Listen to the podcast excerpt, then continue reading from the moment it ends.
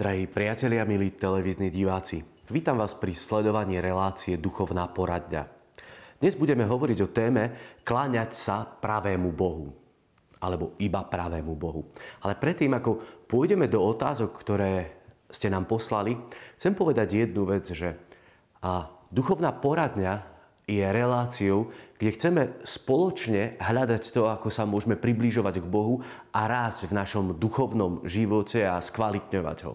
Ak si len vypočujeme túto reláciu a nebude mať priamu odpoveď v našom živote, že nepohneme sa vo veciach, aby sme niečo naozaj reálne robili, tak môže to byť iba ako relácia, poviete si, že a niečo sme si vypočuli, ale keď sa to neodrazí v tom, že naozaj budeme hľadať zmenu, budeme hľadať to, čo k nám Pán Boh hovorí cez tieto relácie, tak e, jednoducho to nemá až taký význam. Preto vás chcem pozvať, aby aj keď počúvate tieto relácie, ste rozmýšľali o ich takom uživotnení, o aplikácii vo vlastnom živote. Nie v susedovom, nie v živote toho, kto sedí možno v kostole pred vami e, v lavici, ale vo vašom živote, vo vašej rodine, vo vašej domácnosti. Čo môžeme zmeniť, aby sme mali lepší, plnší život s Pánom Bohom? Ja verím, že každý jeden z nás môžeme v tom rásť. A preto vás chcem tak upriamiť na to, aby sme hľadali to, čo mne Boh hovorí cestou.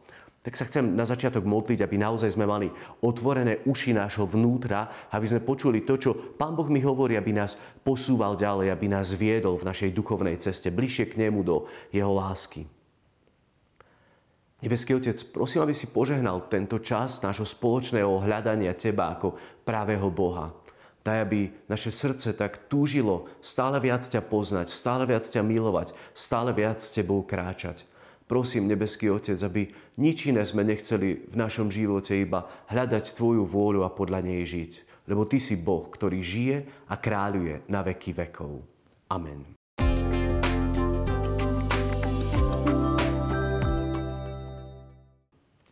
Tak poďme do prvej otázky, ktorá nám prišla cez e-mail. Môžeme si to spoločne prečítať. Dobrý deň. Volám sa Peter. Som mladý človek kresťanského vierovýznania. Mám zo pár otázok. Prečo je východná meditácia, to je sústredenie sa na svoje vlastné dýchanie a stav bez myšlienok taká nebezpečná? Čo to znamená kresťanská meditácia? Robím zle, keď sa utiekam k Bohu, len keď mi je najhoršie. Ďakujem. Tento e-mail bol trošku dlhší a my sme si ho s otcom Michalom rozdelili, čiže určitú časť bude mať on v jednej z relácií Duchovná poradňa a na niektoré z týchto vecí budem ja odpovedať teraz. Veľmi pekné je, že Peter e, sa pýta na veci duchovného života a z toho je ako keby také vyjadrenie, že má duchovný hlad. A toto je pre mňa takým povzbudením v jeho živote, že chce hľadať naozaj tak, takú skutočnú pravdu a ísť do hĺbky podstaty toho vzťahu s Bohom a nenechať sa ako keby oklamať niečím iným. A to je možno také povzbudenie pre nás všetkých, že či e, ja mám duchovný hlad, že či si uvedomujem, že chcem rásť, že chcem mať ešte viac a možno eh, taký kvalitnejší vzťah s Bohom. A to je veľmi také dôležité. Tá druhá časť už je taká eh, naozaj to, že či môžeme používať kresťanskú alebo východnú teda eh, meditáciu, aký je rozdiel medzi tým a medzi kresťanskou meditáciou. Budeme si hľadať odpoveď a mne veľmi pomohla jedna kniha, ktorá vyšla vo vydavateľstve Dom Bosko, ktorú jednoducho oni vydali v edícii Viera do Vrecka a tá kniha je od reholnej sestry sestry Dagmar Kráľovej a celá tá knižočka, taká brožúrka sa volá, že kresťanská modlitba versus východná meditácia. A mne to veľmi pomohlo. V tejto knižočke táto reholná sestra opisuje príbeh jedného človeka, ktorý sa volal Jacques Verlinge, ktorý mal skúsenosť s východnou meditáciou a s, úplne s takým ponorením sa do tej východnej spirituality a trošku vám budem čítať a, a možno prerozprávam jeho taký osobný príbeh, aby sme to zachytili, že, že o čom to vlastne je. Tento človek, Jacques Verling, chcel zakúsiť absolútno. Plný rozvoj seba až po najvyšší stav vedomia. Celé mesiace trávil v meditácii, takmer bez jedla a spánku. Prežíval nirvánu a samady a úplne zjednotenie so sebou samým. Fascinovalo ho to, ale nedosiahol šťastie.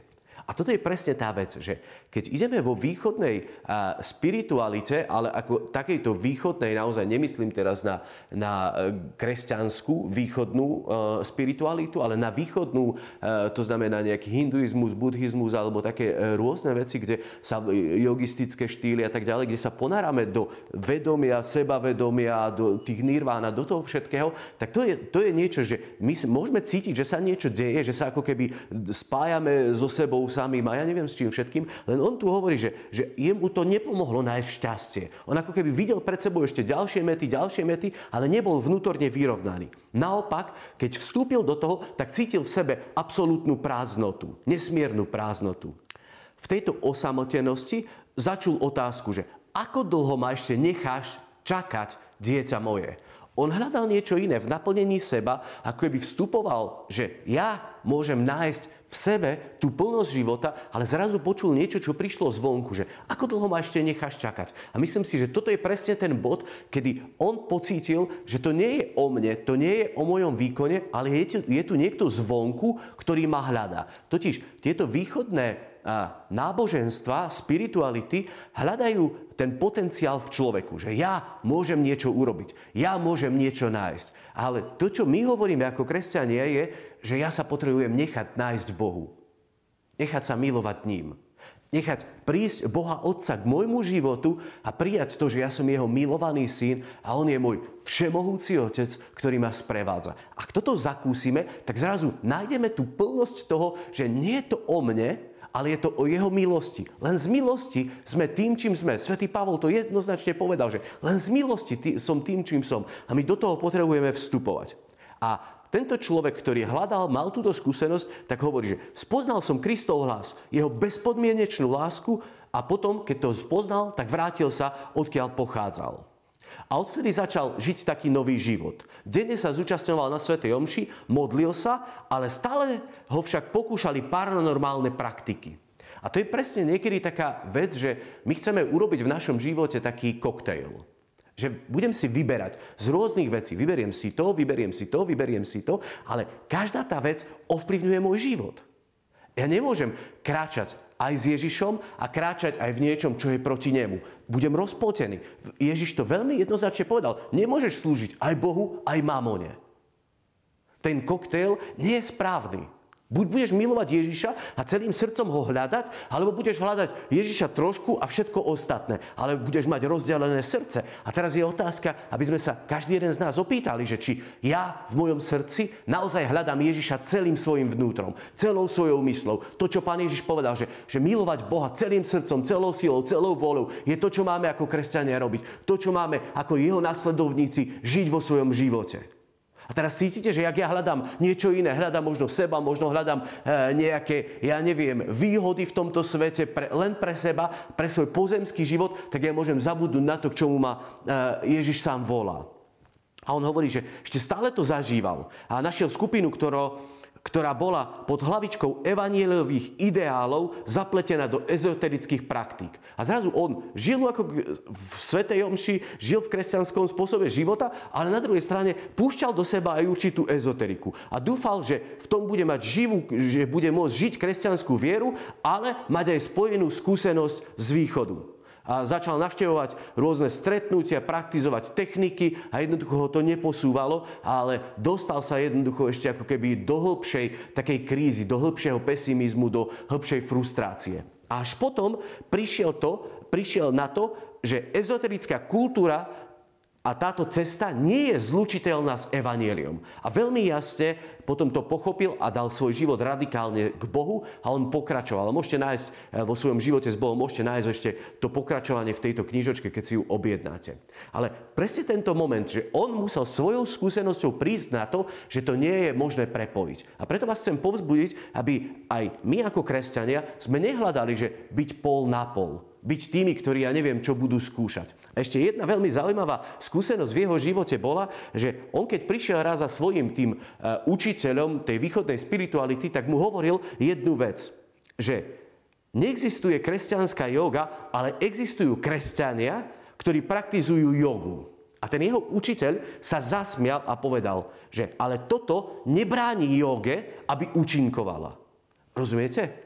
že my akokoľvek sa otvoríme pre iné náboženstvo, ako je naše kresťanstvo, ako je to, že sme vydaní Bohu, tak zrazu toto môže nasávať do nás určitú spiritualitu a určité duchovné mocnosti, ktoré sa nás môžu v našom vnútri dotýkať a to môže jednoducho spôsobovať, že náš život potom nie je taký kompaktný, nie je celistvý, ale sme otvorení pre pôsobenie e, duchovných mocností, ktoré nám môžu ubližovať.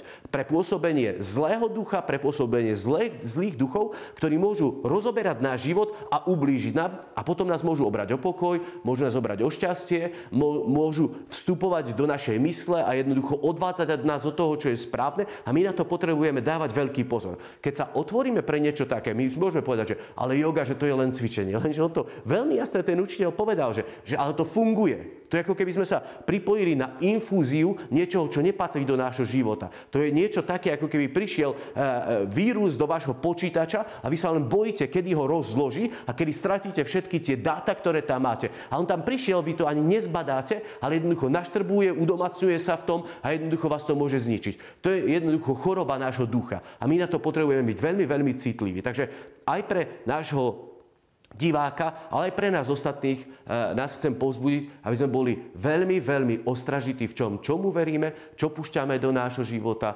čomu venujeme svoj čas, ako sa správame, lebo toto všetko môže dávať signál tomu, že sa otvárame pre niečo, čo nie je správne. A môžeme prejsť do druhej otázky, ktorú si vypočujeme v audioformáte. Pochválený buď Ježiš Kristus. E, chcem sa opýtať, prečo bolo zmenené desatoro v exode 20. kapitole a v Deuteronómiu v 5. kapitole. Ktorý pápež ho zmenil a kedy? Sveté písmo nás niekoľkokrát uistuje, že zákon nebude nikdy zmenený. Prečo sa na odporúčanie katolíckej cirkvi nedržíme teda Božieho originálu, ale uctievame stvorené bytosti a robíme z nich napodobeniny a modlíme sa k ním? Ďakujeme veľmi pekne aj za túto otázku. Je dobré hovoriť, ak máme niektoré pochybnosti alebo niečo sa nám dostalo, že možno e, nie je všetko tak, ako by malo byť, napísať, opýtať sa. Jednoducho je to dobrá cesta hľadať odpoveď. Aj keď niektoré otázky môžu e, vyzerať tak trošku e, podrývacky, ale ako snažíme sa odpovedať a hľadať odpovede práve v tom, aby sme sa upevnili v, tej, v tom správnom kráčaní, ktoré e, jednoducho my sme prijali ako kresťania, že Ježiš je cesta, On je pravda a On je život. A On je ten učiteľ plného života. A Prvá vec, ktorú chcem povedať, že e, katolická církev nikdy nezmenila desatoro. E, v tom, čo je napísané v Deuteronomiu alebo v knihe Exodus, tak je ako keby dlhšia verzia. My sme to len zjednodušili práve na to, aby to bolo ľahšie uchopiteľné pre život. Aby jednoducho sme vedeli to mať pred sebou neustále, aj keď e, v katechizme katolíckej cirkvi v bode 2072 je jasne napísané, že 10 prikázaní vpísal Boh do srdca človeka. Čiže to základné nastavenie človeka je v nás. Ak my by sme nemali zdeformované svedomie, ak my by sme boli tí, ktorí naozaj dokážeme vnútorne byť citliví na, na to, čo Boh hovorí cez naše svedomie, cez Ducha Svetého v nás, cez naše srdce, tak my by sme dokázali jednoducho kráčať v tom desatore. A tento svet by bol úplne iný. Čiže my sme ho nezmenili, len sme ho trošku ako keby upravili do ľahšie zapamätateľnej formy a je to, myslím si, že v poriadku a nie je tam nič rozdielne v tom, keď si to čítame e, vo Svetom písme. Čiže toto by som ako keby e, definitívne vylúčil. Tá druhá otázka je trošku taká zložitejšia a tu je napísané, že, alebo v tej otázke je, že prečo katolícka církev odporúča uctievať stvorené bytosti. Robíme ich napodobnými a modlíme sa k ním. A my to určite nehovoríme a keď čítame pozorne katechizmus katolíckej cirkvi, tak veľmi jasne môžeme vidieť práve, kde je, kde je to e, usmernenie v tom, že ako sa pozerať na obrazy. Lebo máme obrazy, vidíme ich doma, vidíme ich v kostole, vidíme ich na rôznych miestach a teraz aký je ten pohľad na ten obraz? V katechizme katolíckej cirkvi v bode 2132 je napísané Kresťanské uctievanie obrazov nie je v rozpore s prvým prikázaním, ktoré zakazuje modly.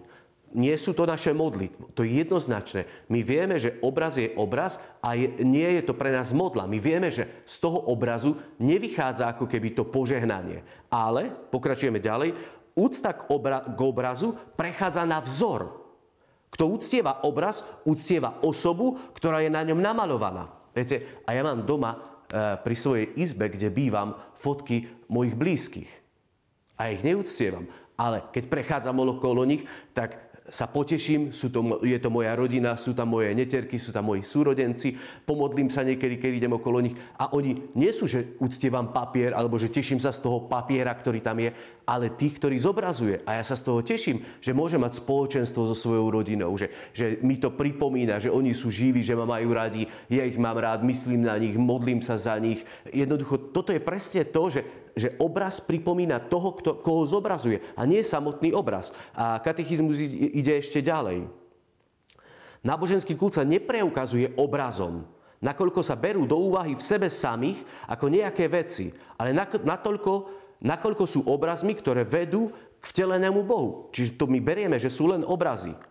Na úkon ktorý smeruje k obrazu, ako obrazu sa nezastavuje pri ňom, ale smeruje k tomu, koho je obrazom. Čiže keď mám na obraze tvár pána Ježiša, tak ja nepozerám na ten obraz, na to plátno alebo na tú fotografiu, ale cez ten obraz pozerám potom do neba, pozerám do jeho srdca, pozerám sa na Boha, ktorý je naozaj živý. A ja keď e, jednoducho aj e, to mám hoci kde inde, mne to veľmi pomáha, mne osobne to veľmi pomáha. Mám doma niekoľko ikon, keď sa pozriem na niektorých svetcov, ktorých mám zobrazených doma na ikone, tak pre mňa je to motivácia toho, čo on žil vo svojom živote. Mám jednu ikonu svätého Serafima Sarovského, ktorý e, vedel celý nový zákon na spameť. A vždy, keď sa pozriem na tú ikonu, tak si hovorím, že musím viac čítať sväté písmo, musím ho viac sa učiť na spameť. Je to pre mňa určitá motivácia. Nie je to niečo, že by som to uctieval, ale vidieť tohto svetca na obrázku je pre mňa povzbudením do duchovného života a v tom, aby som naozaj kráčal vernejšie e, v Bohu a v Božej vôli, v Božích prikázaniach, ako to on robil v tom e, texte Exodus v 20. kapitole môžeme vidieť, že Boh je Boh, ktorý je žiarlivý. A my preto potrebujeme jednoducho aj každý jeden z nás naozaj tak si prehodnotiť, že či niektoré úkony alebo niektorý vzťah možno aj k materiálnym veciam, naozaj nemôže byť hraničný, ktorý sa dotýka Boha, ktorý je Boh žiarlivý. Tam to môžeme cítiť. Lebo niekedy to môže sklznúť a myslím si, že preto aj e, tento náš divák sa pýta na to, že, že či my na, naozaj pre, pri, neprikladáme veľkú úctu niektorým obrazom alebo sochám. Že či sme sa nepomýlili alebo nás to neodviedlo a neočakávame, že ten predmet môže niečo pre nás urobiť. Toto už je zlé. Toto už by bolo veľmi zlé, ak my očakávame očakávame od nejakého materiál, od materiálnej veci nejakú duchovnú pomoc. To spôsobuje e, jednoducho ten, kto je za tým. Božia, Boží Boh sám, Božia Matka, jednoducho, ktorá môže orodovať za nás, ktorá môže prosiť za nás. Toto je presne to, že my potrebujeme nájsť tú takú pravú úctu. E, v katechizme sa hovorí aj o tom, že čo je modloslužba. Modloslužba zostáva trvalým pokušením pre vieru.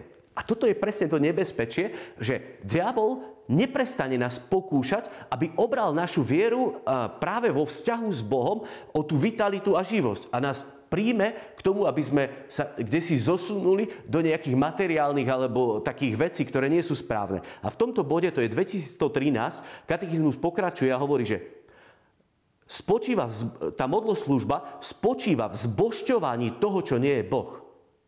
A teraz ja sa chcem opýtať, keď sa pozriete doma okolo seba, je všetko smerujúce na Boha?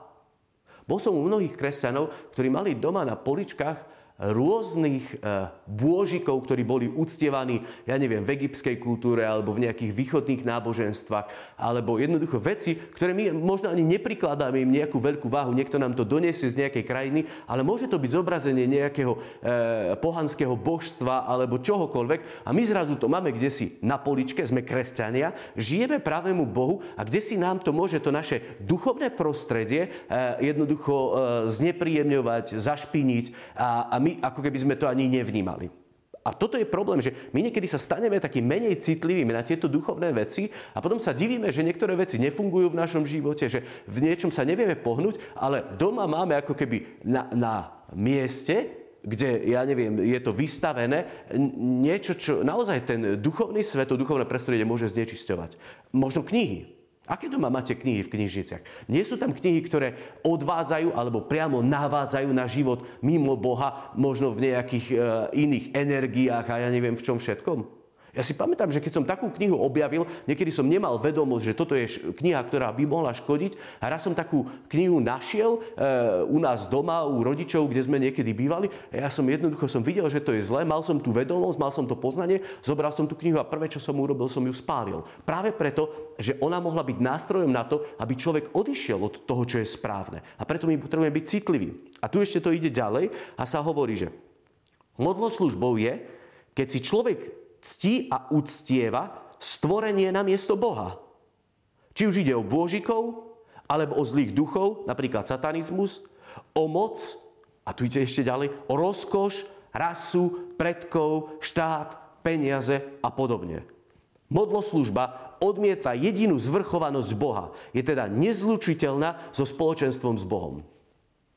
Sme v duchovnej poradni. Čítame radu katechizmu, katolíckej církvy a my potrebujeme teraz reagovať na to. Možno to prehodnotiť, každý vo svojom vnútri.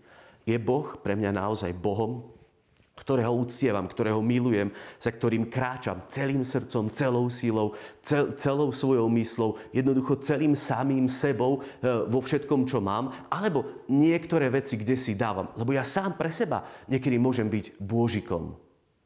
My máme niekedy taký e, nebezpečie sklznúť do toho, že sám na seba budem pozerať teraz ako, ja neviem, na, na dokonalého, budem sám seba uctievať, budem prílišne sa starať o všetko o seba, budem e, vytvárať taký kult okolo. Je to nebezpečné, tuto katechizmus to píše, že toto je tiež jedna z vecí. Moja moc, že ja teraz niečo poviem a stane sa, mi môže tak zachutiť, že ja jednoducho budem všetko robiť, aby tá moja moc bola uplatňovaná kdekoľvek prídem a, a ľudia jednoducho budú môcť potom byť takí e, konfrontovaní tým, že kto ja som, kto znamená nebezpečné. My potrebujeme naozaj sa tak pozrieť do toho, že, že kto som ja, že vidím seba, že som Boží syn, milovaný syn, ale že jednoducho to, kto som, som z milosti Božej.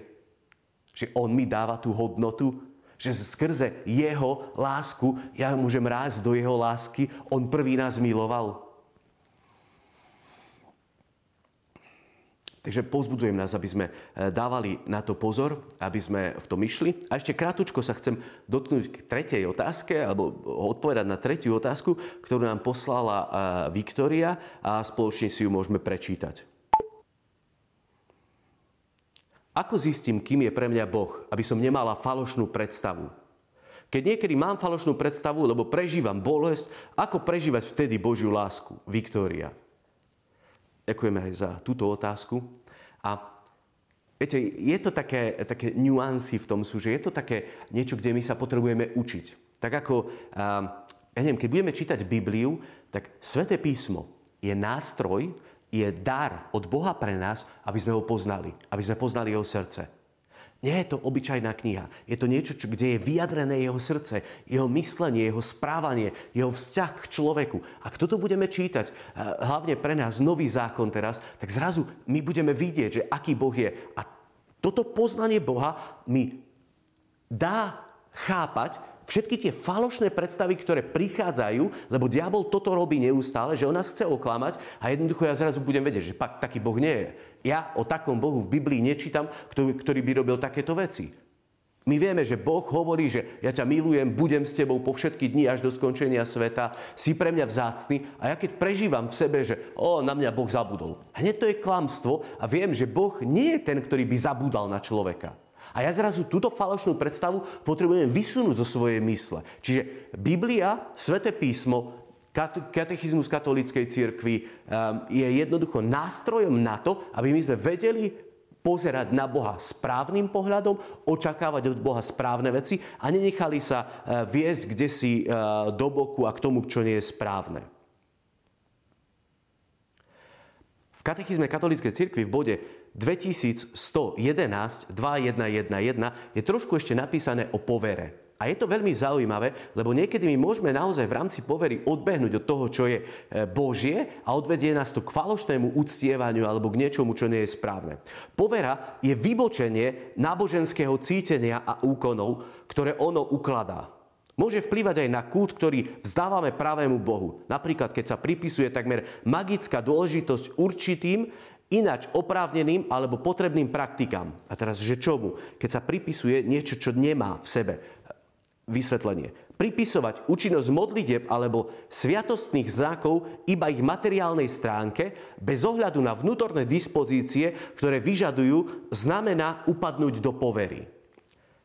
Viete, že ja teraz robím iba vonkajší efekt kvôli niečomu, aby som dosiahol niečo, čo je duchovné. A nejdem vôbec dovnútra mi napadlo, že my niekedy môžeme byť na Svetej Omši a nestretnúť Boha. Ja prídem tam kvôli tomu, aby som naplnil vonkajší príkaz, aby si ľudia o mne nič nemysleli, alebo je to kultúrna norma, v ktorej ja som žil, ale nehľadám to, že idem uctiť Boha, že idem na stretnutie s ním a ja robím len ako keby vonkajšie nejaké, vonkajší úkon, bez toho, aby som išiel dovnútra, do stretnutia s Bohom. A to je presne to, že my vtedy, ako keby sme tomu vonkajšiu prikladali väčšiu váhu ako tomu, čo je vnútorné, čo za tým obsahuje. Viete, že môžu ísť niekedy e, ľudia aj napríklad na svetú spoveď bez toho, aby čakali, že sa zmierí s Bohom. Aj keď tam je to také oveľa ťažšie priateľné alebo mysliteľné, to je jedine pod tlakom človeka, že by šiel iný človek na, na spoveď. Ale myslím, že už každý, kto tam príde, že naozaj, e, že sám ide, tak určite chce to zmierenie. Ale už som zažil to, že niekoho poslani na, na svetú spoveď, prinútili ho tam ísť a on vlastne ani nechcel zmierenie. On ani neveril v Boha. Prišiel tam ako keby zobrať milosť zo sviat sviatosti zmierenia, o ktorú ani nechcel alebo ktorú ani neočakával. A presne toto je to, že to hraničí s poverou a s niečím, čo je, môže byť zneužitím. Drahí priatelia, milí bratia a sestry, verím, že aj tento čas tejto duchovnej poradne nám pomôže, aby sme vykročili možno z veci, kde sme na hrane, alebo možno aby sme vykročili tam, kde sme zle, aby sme žili naozaj s Bohom, do čoho nás pozýva. Aby sme žili úprimný, krásny vzťah, ktorý bude dávať plnosť nášmu životu. Tak žehnám sebe aj nám všetkým, aby sme naozaj boli slobodní v uctievaní a v milovaní Boha. Aby všetko to, čo nás odvádza od Neho, sme vedeli rozpoznať a oddialili zo svojho života. Aby sme to odsekli, aby sme to spálili, vyhodili, aby to neovplyvňovalo na život. Aby sme neboli tí, ktorí budú žiť nejaký koktejl, ale aby sme boli tí, ktorí idú po ceste, ktorou je Ježiš. Tak všetkým nám to z celého srdca žehnám a prajem. Ďakujem, že ste boli s nami aj pri tejto duchovnej poradni.